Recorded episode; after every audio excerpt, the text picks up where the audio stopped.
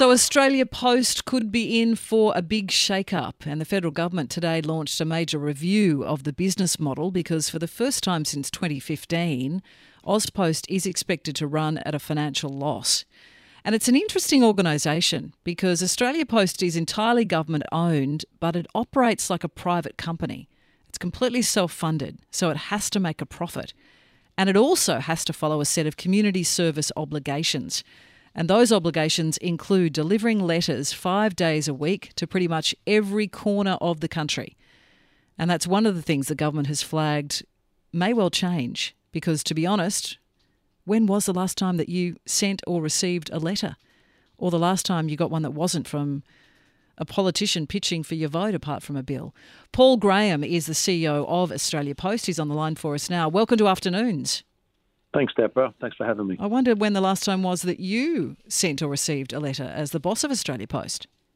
Yeah, look, I try and uh, send some letters. I think uh, it's a nice personal touch, but certainly uh, it wasn't uh, it wasn't uh, uh, recent. That's for sure. Yeah, and that is the fact that's driving these losses. How bad is the financial situation for Australia Post right now? Well, in our letters business, we announced in our half year results a loss of almost 190 million dollars in that business. You know, we continue to add delivery points, uh, about 200,000 a year, which is how many new households they are. But obviously, we're delivering less and it's costing us more, and uh, the economics of that uh, are just not sustainable. Is that something, though, to trigger an overhaul of the whole business model? Because a lot of companies are facing reduced profits at the moment coming off the back of COVID.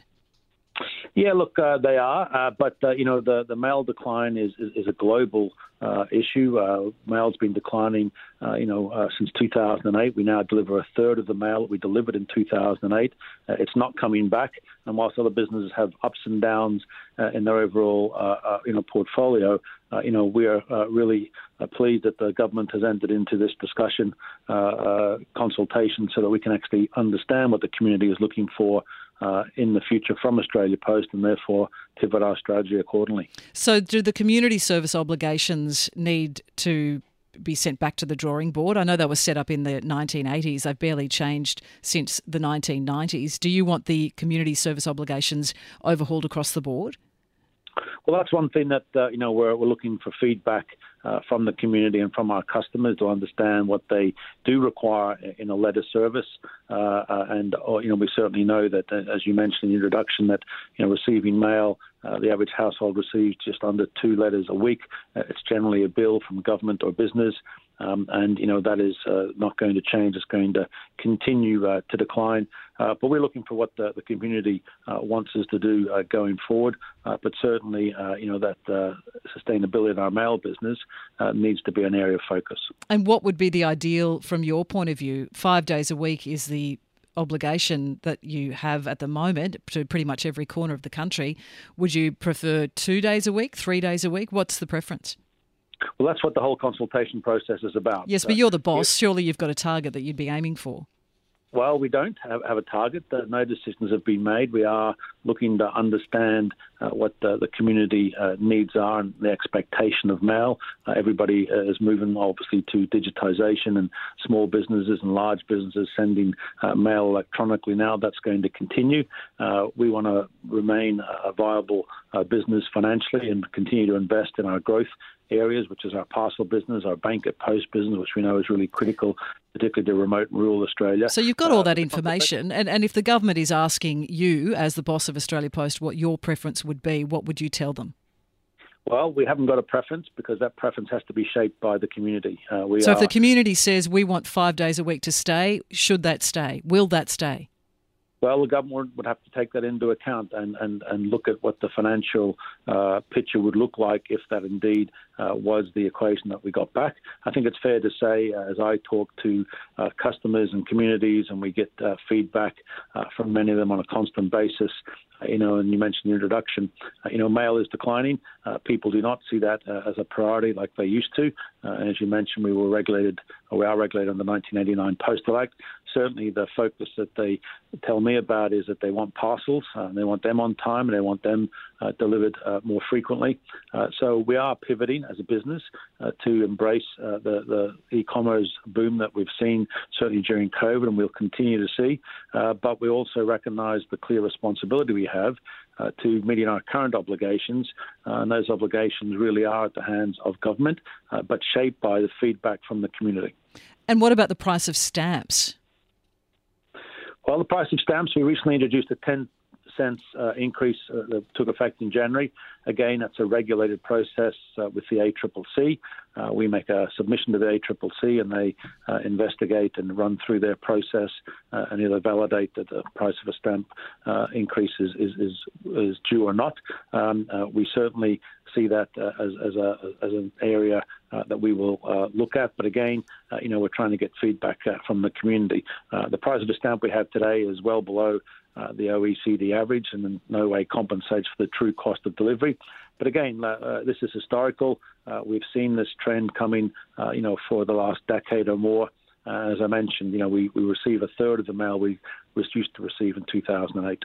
Now, you, under that obligation, are required to service pretty much every corner of the country, deliver to regions that a lot of private companies with their parcel deliveries don't. Would your bottom line be much stronger if you weren't required to do that? Um, look, uh, our parcel delivery and our mail delivery, uh, as you say, you know, we've got a uh, a significant network uh, that has been built up over many, many years and you know paid for uh, you know uh, through Australia Post uh, and on the back of our customers and communities. Uh, we believe we can be a financially viable business going forward. we have growth opportunities in our business. We've certainly taken a view that the glass is half full, but we do have this historical framework that we operate under. That is now, you know, more than 25 years old uh, and not really relevant to a 21st century e-commerce, retail, uh, and mail business.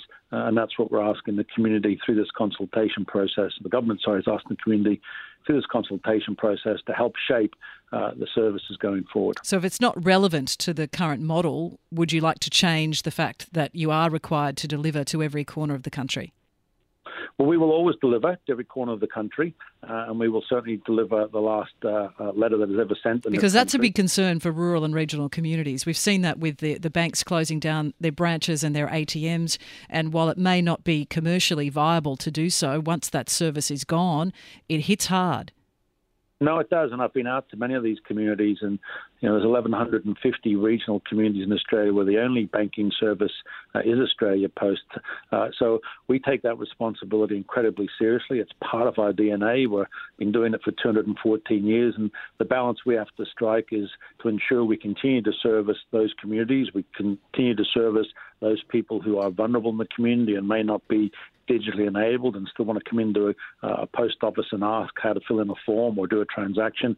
At the same time, we've got this growth business and e-commerce uh, that, that we need to keep investing in because we're in an incredibly competitive marketplace. So uh, the role I have working with government and other stakeholders is to strike the right balance so that we are meeting those obligations and serving those communities at the same time uh, being commercially viable as an enterprise. And you do have to compete against the private commercial operators, particularly with the, the parcel deliveries, which is driving the profits, and that's where the growth is happening with the parcel deliveries, with the, the online shopping and all the rest of it. Would you have suggestions for the government on ways that you can make AusPost more profitable off the back of the parcel delivery? Yeah, look, uh, we, we, we continue to have good dialogue with the government and other stakeholders. We've invested uh, just over a billion dollars in the last three years uh, in uh, primarily our parcel infrastructure, but also our technology and our digital experience for our customers. Uh, it is an incredibly competitive business, both with uh, large international and domestic competitors, and you know we need to compete in that. we've seen in other markets overseas where the postal operators have not com- been able to compete or have been held back back through other reasons.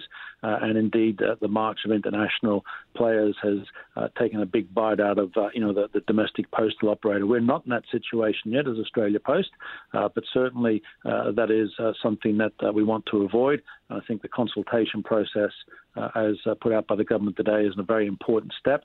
And us understanding the needs of the community and helping shape that future so we do not get ourselves in that situation. We're speaking with Paul Graham, the Australian Post CEO. Will this shake up, of which the call for submissions is going to last eight weeks, will this see job losses? We uh, do not expect uh, to uh, see any uh, job losses. We have a growing business. Uh, what we do have is obviously uh, continued review of the roles that people play within. So, will business. posties no longer be delivering letters then? Will they be rerouted into other areas of the business with the parcel growth? Well, that happens today already. We already have uh, businesses and parts of our, our network where uh, the postie uh, delivers both mail and parcels. Uh, obviously, as our parcel business continues to grow and mail declines, uh, that's one of the uh, operational areas that we continue to. But you're at. confident there will be no job losses. We believe that a strong and viable Australia Post will ensure that we continue to provide good jobs uh, and also continue to be able to serve the community. And there have been long concerns too that this review could lead to the full privatisation of Australia Post. Can you rule that out? Well, uh, it's a matter for government. That the government has been very clear, and Minister Rowland was very clear today. I think her words were let, let me be crystal clear. I think were her words uh, that the government has no intentions of privatising Australia Post. Well, we'll see what comes of this review, and we'll be getting submissions, lots of submissions from listeners right now. So feedback we'll get to in just a moment. But Paul Graham, thanks so much for joining us. Thanks, Deborah. All the best. Bye-bye. Paul Graham, there, the boss of, or the CEO of Australia Post.